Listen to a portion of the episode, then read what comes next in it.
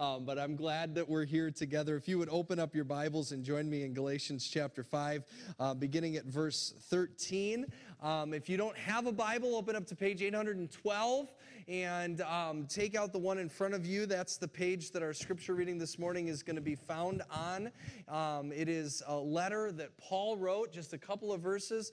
If, if you want to be in other places, I'm going to be as I jump around in this message this morning. We're going to be in the Gospel of Luke, chapter 12, Philippians, chapter 2, Romans, chapter 5. Don't feel like you got to jump around, it'll all be up on the screen. Um, but if you wanted to, um, I want you to know where we're at. And if you don't have a Bible, if you don't own a Bible, then take the one in front of you home. It's our gift to you. Uh, we would love for you to, to have it. Um, but we begin, verse 13, Galatians chapter 5. You, my brothers and sisters, were called to be free. But do not use your freedom to indulge the flesh, rather, serve one another humbly in love. The entire law is fulfilled in keeping this one command love your neighbor as yourself. If you bite and devour each other, watch out, or you will be destroyed by each other. The word of the Lord. Thanks be to God. God, we thank you for your word. We thank you for this moment. We thank you for a dry room to spend it in. We pray for those who are impacted by the rain, especially for farmers, God.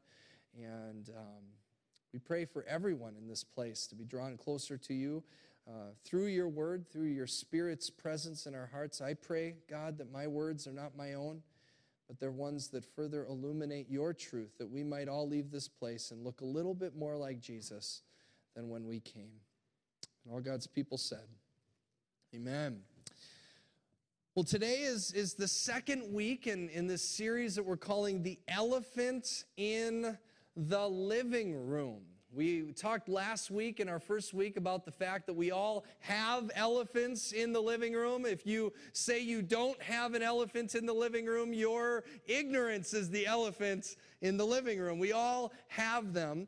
And so we started out with this concept that even though every family is different in size and shape and season, God has a standard, God has an ideal that we're called to move toward uh, in order to, to find the happiness that God wants. We want to be happy in our families.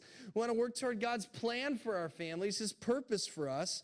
And what we talked about was that we need to start by dropping the facade and admitting that there are areas in our life that we have to grow. And in order to do that, uh, we studied Paul's letter to the church in Colossae, and we learned that these people were people that, that really loved Jesus. They were good people that he was writing to, but because they spent so much time on the outward appearance, on checking the right boxes, on trying to still earn their salvation. They had nothing left in order to, to deal with the things on the inside, to let God in to the places where real transformation takes place. And so, in a nutshell, we learned that you got to admit that that inside and outside, we have to be able to be willing to be transparent and say, God, and say it to others as well. I've got places I need to grow in order to become the person and the family that God is calling us to be. And that creates tension, doesn't it? because we're all wired to, to want to make it look like our lives are perfect. At least we want to make sure that everybody around us. I was reminded of this just last night. My brother uh, stopped by our house unannounced, and he lives about 45 minutes away, so that's, that's kind of a, an odd thing, and we didn't clean. And he walked in, and there was all this stuff all over the floor. And never mind, our basement flooded two days ago, right? And I'm thinking about this, and I'm thinking, oh, if I knew he was coming, right? Like it's this, this knee jerk reaction that we have to make it look to everybody on the outside like everything's together. And that's a tension that we, we live with. But, but see, if you can accept the tension, tension is actually where God seems to be able to do his best work. And the tensions we're calling elephants in the room. And each week we're going to talk about a different elephant. So we'll get into today's elephant in the room. It's, it's a basic question Who wears the pants in this family? I said last week, I had several people leave the church and said, Pastor, I don't need to come because I already know who wears the pants in my family. And I said, that means you really need to come. Now, you've heard the saying before. The saying goes way back to the days when pants were referred to as trousers. And only men wore trousers. And the assumption was then that men were in charge of everything, unless, of course, someone else was wearing the trousers. Now, before we get into it, I just want to say the world today is very different, and I think in a lot of ways that's a very good thing. And in light of that, there's a joke I've shared at, several weddings before. I shared at my own sister's wedding that, that the two becoming one, that's the easy part. You just have to decide which one you're going to become. Think about that for a minute. I know it's early. But that kind of speaks to the culture, right? It's this assumption that we all have that there's supposed to be one person in every family who is the alpha dog, who is the matriarch, who is the boss. Now, if your church, your family is more traditional, you might assume it's the husband or the father. Other families live by the mantra happy wife, happy life. so you know, right? Others of us yet allow our kids to dictate our lives, to dictate the family budget and the schedule and the priorities. And, and, and you can't argue that because it's all about the kids, right? Like nobody can say that's wrong, their comfort, their happiness, all of that. But what if I told you that none of those scenarios, those images, actually line up with the ideal or the standard that God has put before us? What if, what if God has a radically different approach to family and, and that his approach might more look like what he has done for us? And I'm going to make the case that I believe the Bible makes that that is the case.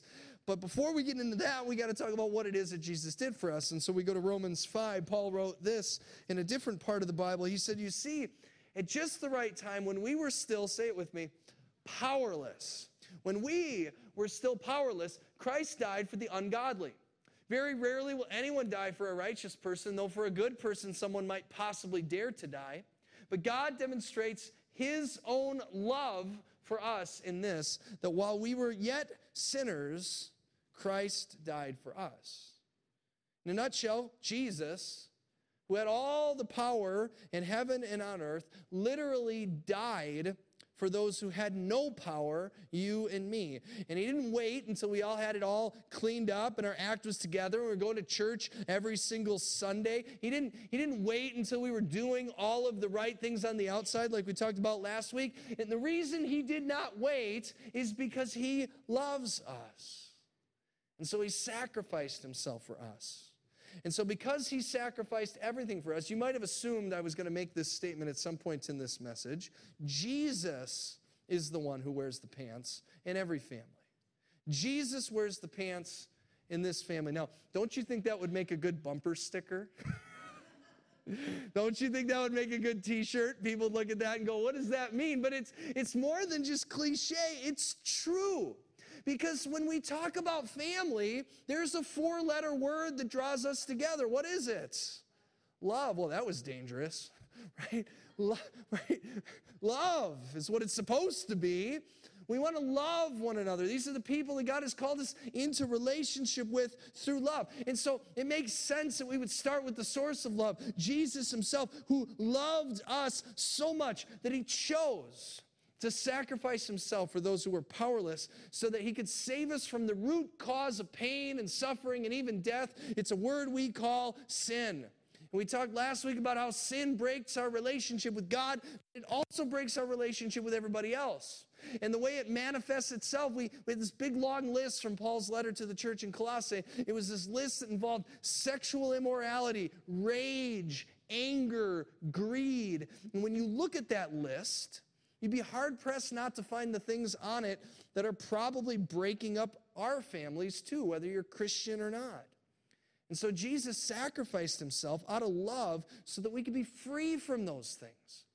But see, being free and living free are two very different concepts, which is why Paul says in Galatians chapter 5 you, brothers and sisters, were called to be free. But don't use your freedom to indulge in the flesh. Rather, serve one another humbly in love. For the entire law is fulfilled in keeping this one command love your neighbor as yourself. Entire Old Testament, over half the Bible, can be summarized in one short sentence Love your neighbor as yourself. And your family is arguably your closest neighbor. The people that you have the opportunity to live this out with day in and day out, to sacrifice for, to love in humility. And, and, and here's the point this, this is actually instinctive. Because if you think about it, like this last week, we remembered September 11th, right? September 11, 2001. It was 18 years ago. Can you believe it was 18 years ago? Like, I, I look out and I think, man, like some of you weren't even born yet. and some of you were babies. And, and, I, and I'm fascinated because every year, and, I, and those of us who were born and we were around, we remember where we were. We remember all of these things. Uh, I remember how quickly it occurred. Somebody actually posted on social media this week. It was a screenshot of, of the iPhone um, alarm app, and it had an alarm set for when each tower was hit, when the Pentagon was hit, when the plane went down, when, when the towers crumbled. And, and I just, I looked at that and I thought, man, that all happened so fast. And, and it brought me back to that. But what I'm fascinated by is every year we find different ways like that to remember, right? We find different ways to, to, to honor those who died. We find different ways to learn lessons. And there was this little article, it wasn't picked up by any of the major outlets, and I wouldn't have even seen it. It's not something I normally read on, but it was at the bottom of my feed, and I found it fascinating. I'll just show you the title of it. It was, it was that 13 children on September 11th of this year, 13 children of fallen 9 11 firefighters joined the New York Fire Department. I mean, isn't that something? 13 kids who lost their parents 18 years ago have made the conscious choice this year to step foot into the same vocation that took their parents' lives, to sacrifice themselves for the benefit of others. Parents or children like Matthew right there, Matthew Yavik, who is pictured right next to his father Anthony, holding him as an infant. Anthony died 18 years ago on September 11th, 2001. Now, doesn't Matthew's sacrifice make your heart just like overflow? Like, doesn't it fill you with warmth? Doesn't it make you feel like, like, like, of course, like, what an incredible sacrifice. Like, like we want to stand up and start singing the national anthem, right? Like, like it, it just, it just evokes this thing inside of us. You know why? Because God wired you to be sacrificial. God actually made you to live that way. He wired you from the inside in order to live your life as a sacrifice for others because God is the one who ultimately made that sacrifice for you. And so, my question though is why do we have such an easy time lifting up stories like this, but when it comes to the people who are closest to us, we're stubborn to make sacrifices for them? You know, when a loved one dies, when somebody passes away, did a funeral just yesterday. And every funeral is sad because we miss our loved one. And when somebody passes away, we so often would say, I would do anything to bring them back. And yet, while they were with us, we wouldn't even let them pick what we watched on TV. like, like, we're going to go out to lunch after church and we're going to argue about where we're going to go. And yet, when they die, I mean, I think about these firefighters and I think about their kids, and I think if they had lived through their kids' teenage years, they still would have argued about curfew.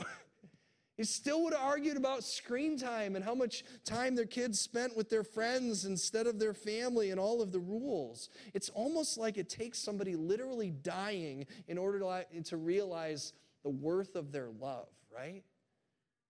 Well, what Paul is saying, what Jesus suggested as well, so you don't have to wait until somebody physically dies. If you choose to die to yourself in your relationships right now if you choose to sacrifice yourself for the people who you really love, for their sake, that's what draws us together as a family. That's what draws children to their parents, and parents to their children, and wives to their husbands, and generations together. And, and Philippians puts it very simply. Paul says this He says, If you have any encouragement from being united in with Christ, any comfort from his love, any common sharing in the Spirit, if you have any tenderness and compassion, in other words, you know the feeling you felt when you heard that story about the, the kids whose parents died on 9 11, how much more Does it sink in when you realize that God sent his son to do that for you, to die for you on a cross?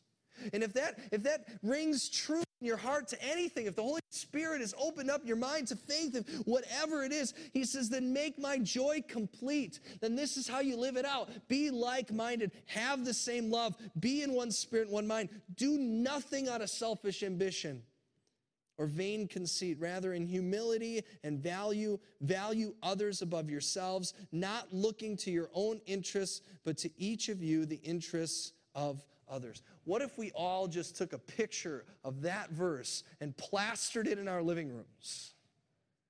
Like like just that one right there. Do nothing out of selfish ambition or vain conceit. Rather in humility value others above yourselves not looking to your own interests but to the interests of others.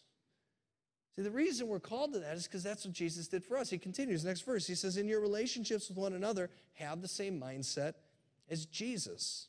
Verse 5 who being very nature God did not consider equality with God something to be used to his own advantage. Rather, he made himself nothing by taking the very nature of a servant and being made in the human likeness and image. Jesus wore the pants in his relationship with all of creation, with all people. And yet he did not use that power to his own selfish advantage, even though he could have, and in him it wouldn't have been selfish. I always I share this story a couple times a year because I just love it. Peter, remember when Jesus was being arrested, he cut the guy's ear off? And Jesus was like, dude. He didn't say dude. He's like, do you not think that if I wanted a whole army of angels to come and just blow this whole thing up right now in this moment, I couldn't do that? Of course I could.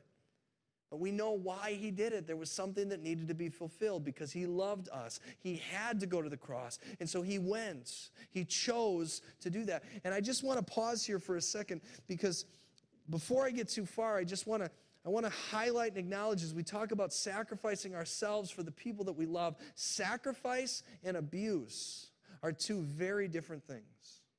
Sacrifice is a choice that you make for someone you love.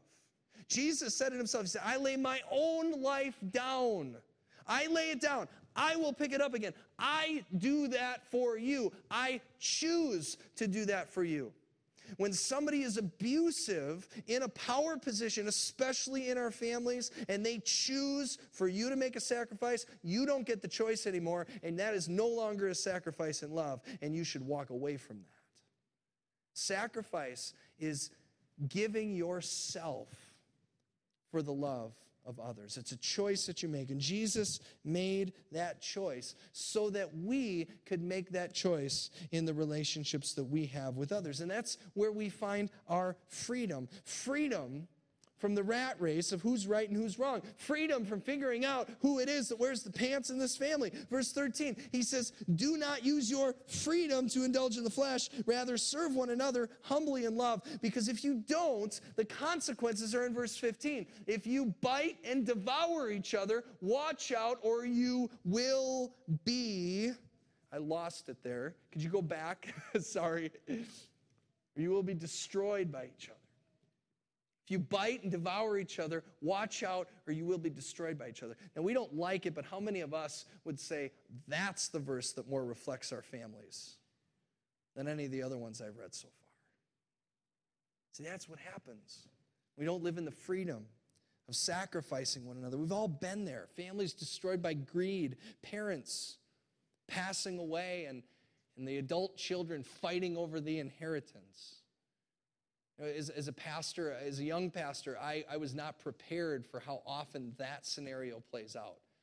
I, I've lost track of how many children of parents that I've run into who have told me stories of, of their siblings and their relatives fighting over the inheritance. I've done countless funerals where, where somebody doesn't even show up because they're so broken and the family is so divided over this issue. And I look out there and I know that some of you can relate. And if you can relate to that, then know that that, that story is actually as old as the Bible. And in Luke 12, Jesus was teaching this, this huge crowd. It was like thousands of people. And he was his like Billy Graham style, like sermon, right? And, and he's painting this beautiful picture of how God sees everything and, and, and that life is worth more than, than, than, than what you realize. And, and, and he can see into hypocrisy and, and he encourages them in their worth and, and says this like, like Luke 12, 6 and 7. He says, are, are not five sparrows sold for two pennies, yet not one of them is forgotten by God. Indeed, the very hairs on your head are all numbered. Do not be afraid. You are worth more than many sparrows. Like, does that not just warm your heart to know that in the eyes of God, you are worth more than many sparrows? And so Jesus goes through his teaching, and no sooner is he over, it says, verse 13, somebody in the crowd came up to him and said, Teacher, Tell my brother to divide the inheritance with me. And I picture it, it's like, it's like that kid that's sitting at the kitchen table and you know, you know, that they're just like, they're doing this. Like I was that kid, like they have something to say. And so, so they're not, they're not actually listening to anything anybody says. They're just waiting for uh, an in so that they can say something, right? Like, that's this guy. Like, he wasn't listening to a word Jesus said. And as soon as Jesus was quiet, he found him and he said, Jesus, tell my brother to divide the inheritance. Isn't that fascinating? And so Jesus responds. He says, Man, who appointed me a judge or an arbiter between you? Now, we're going to get into it later. That actually would have been a position Jesus could have taken. But then he said to them, He said, Watch out, be on guard against all kinds of greed. Life does not consist in an abundance of possessions. He, he does something rare here. He actually gives them the moral of the story that he's about to tell before he tells the story. And then he gets into it. He says, This parable, verse 16, he said, The ground of a certain rich man yielded an abundant harvest, and he thought to himself, What should I do? I have no place to store my crops. And he said, This is what I'll do. I'll, I'll tear down my barns and I'll build bigger ones and and there I'll store my surplus grain, and I'll say to myself, You have plenty of grain laid up for many years. Take life easy, eat, drink, and be merry. God said to him, You fool, this very night your life will be demanded of you. Then who will get what you've prepared for yourself?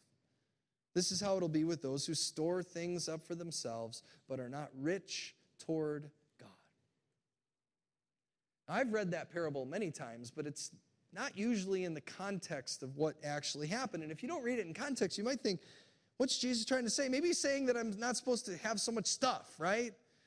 Like maybe it's a parable about materialism or, or, or my 401k shouldn't be that big, right? But but in context, that's actually not at all what he's teaching about. He's teaching about a brother and the consequences of getting caught up in the wrong things. A brother who is fighting over an inheritance who instead should be fighting for a relationship. He's fighting over the inheritance when what he should be doing is fighting for the relationship. And notice something Jesus actually never addresses the original request that the brother comes with. He says, Tell my brother to divide the inheritance with me. And here's the thing Jesus was a rabbi. And it would have been common to come up to a rabbi and ask them to be a judge over a situation like this, because in the Jewish law, it speaks about how something like this is supposed to be handled. It's Deuteronomy 21, and it says that the oldest is supposed to get a double portion from the younger brother. Do you know why I know that? Because I'm the oldest in my family. And so I tell my parents, I, I, they're here right now. We got to follow Old Testament law. Sorry, right?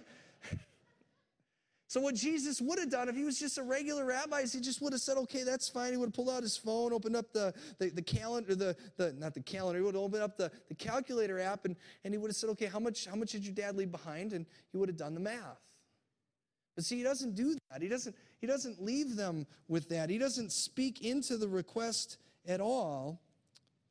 Because anybody who's been in that position knows that it's not a matter of money. See, he could have walked away and he, he could have moved on with money and he would have gotten his inheritance and he would have lost his brother. And so Jesus gives him another chance by telling this story that he might walk away instead with a relationship. And I had, I had like almost the same thing happen to me early on in my ministry. This woman, she's not here anymore. So if you're trying to figure out who I'm talking about, it's none of you. But it was this, this woman, she, she, um, her father was dying. He wasn't dying quite yet, but he was getting very sick. And, and she and her only sister had to decide to move her into a nurse, or move their father into a nursing home. And this woman that I knew, she did all the work to take care of her father, and her sister did next to nothing. She was just caught up in her own life and her own everything.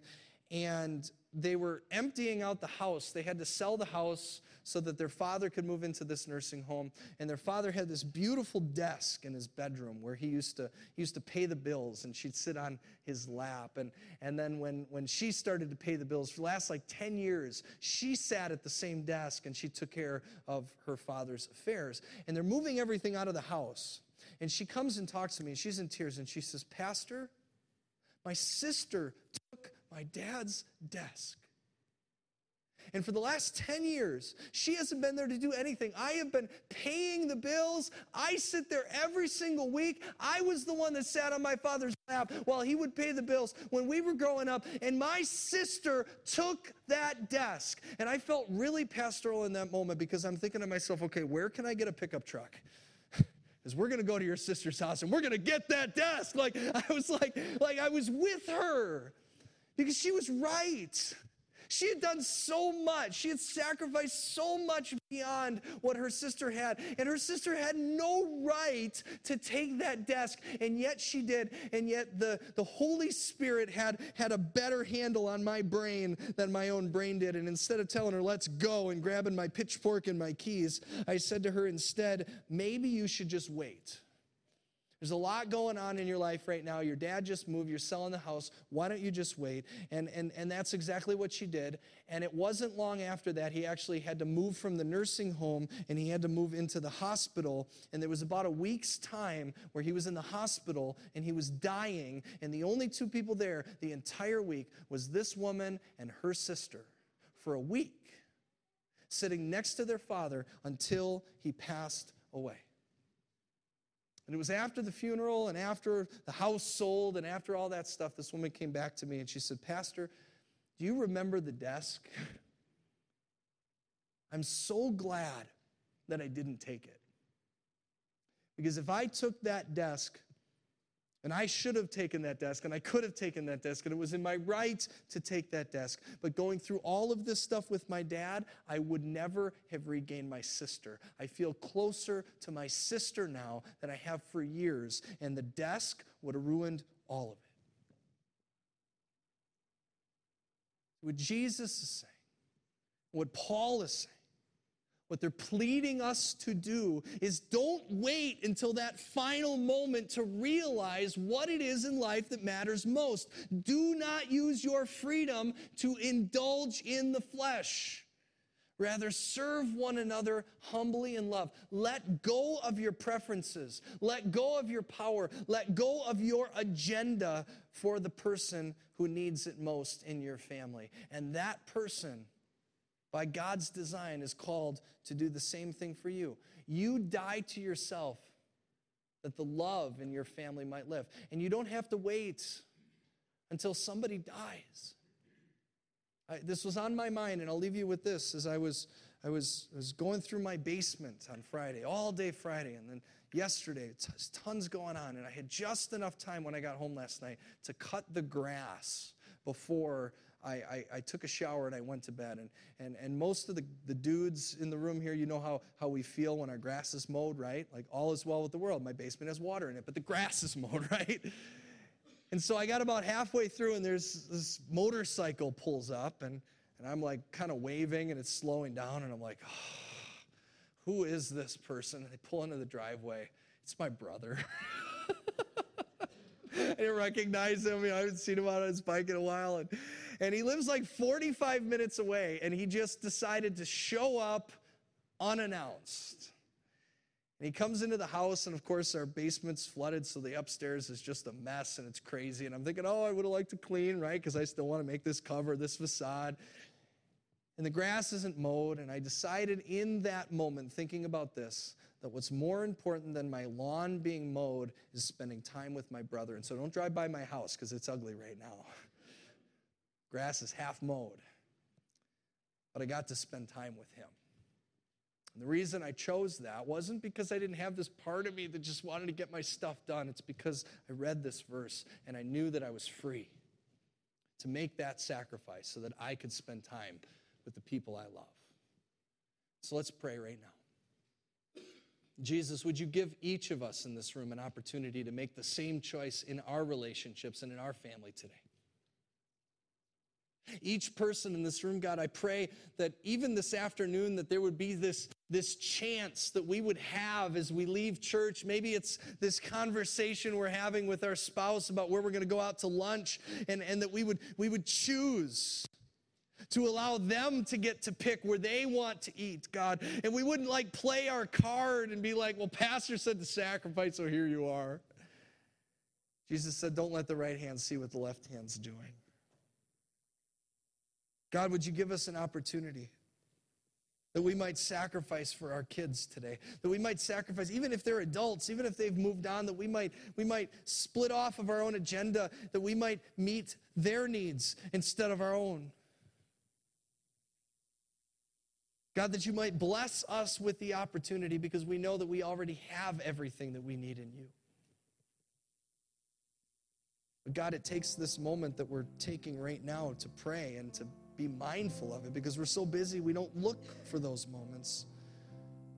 There's so many things going on in our lives, we don't wait to see and to find those places where we need to give up control, where we need to give up our power, where we need to give up what we have for those we love. And so, God, in this moment right now, I pray that you would bring to mind a way that we can live this out and that you would prepare us to be able to live it out by being mindful that your presence is with us.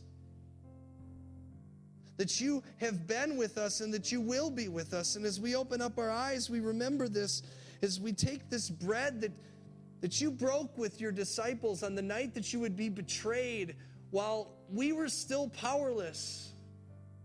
You got down on your knees and you washed their feet. And then you said, I give you a new command. You are to love others the way I have just loved you. And you took bread and you broke it.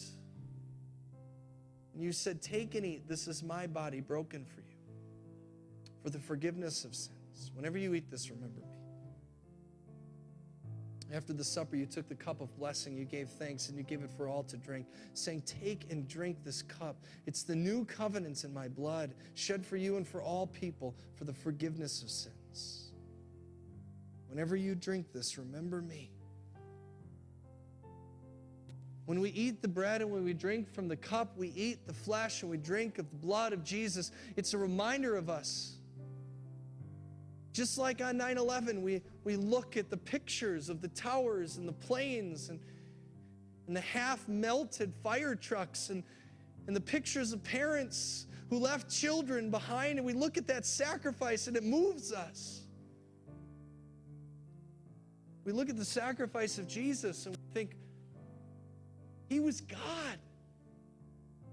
And He laid down everything and He chose. And how can He not then give me the power to choose to do that same thing as well? But you're going to need His help. And so, what we begin to do while we prepare for this meal that has power is we open up our hands as a sign of surrender first to the God who has loved us. We pray the way that Jesus has taught us to pray.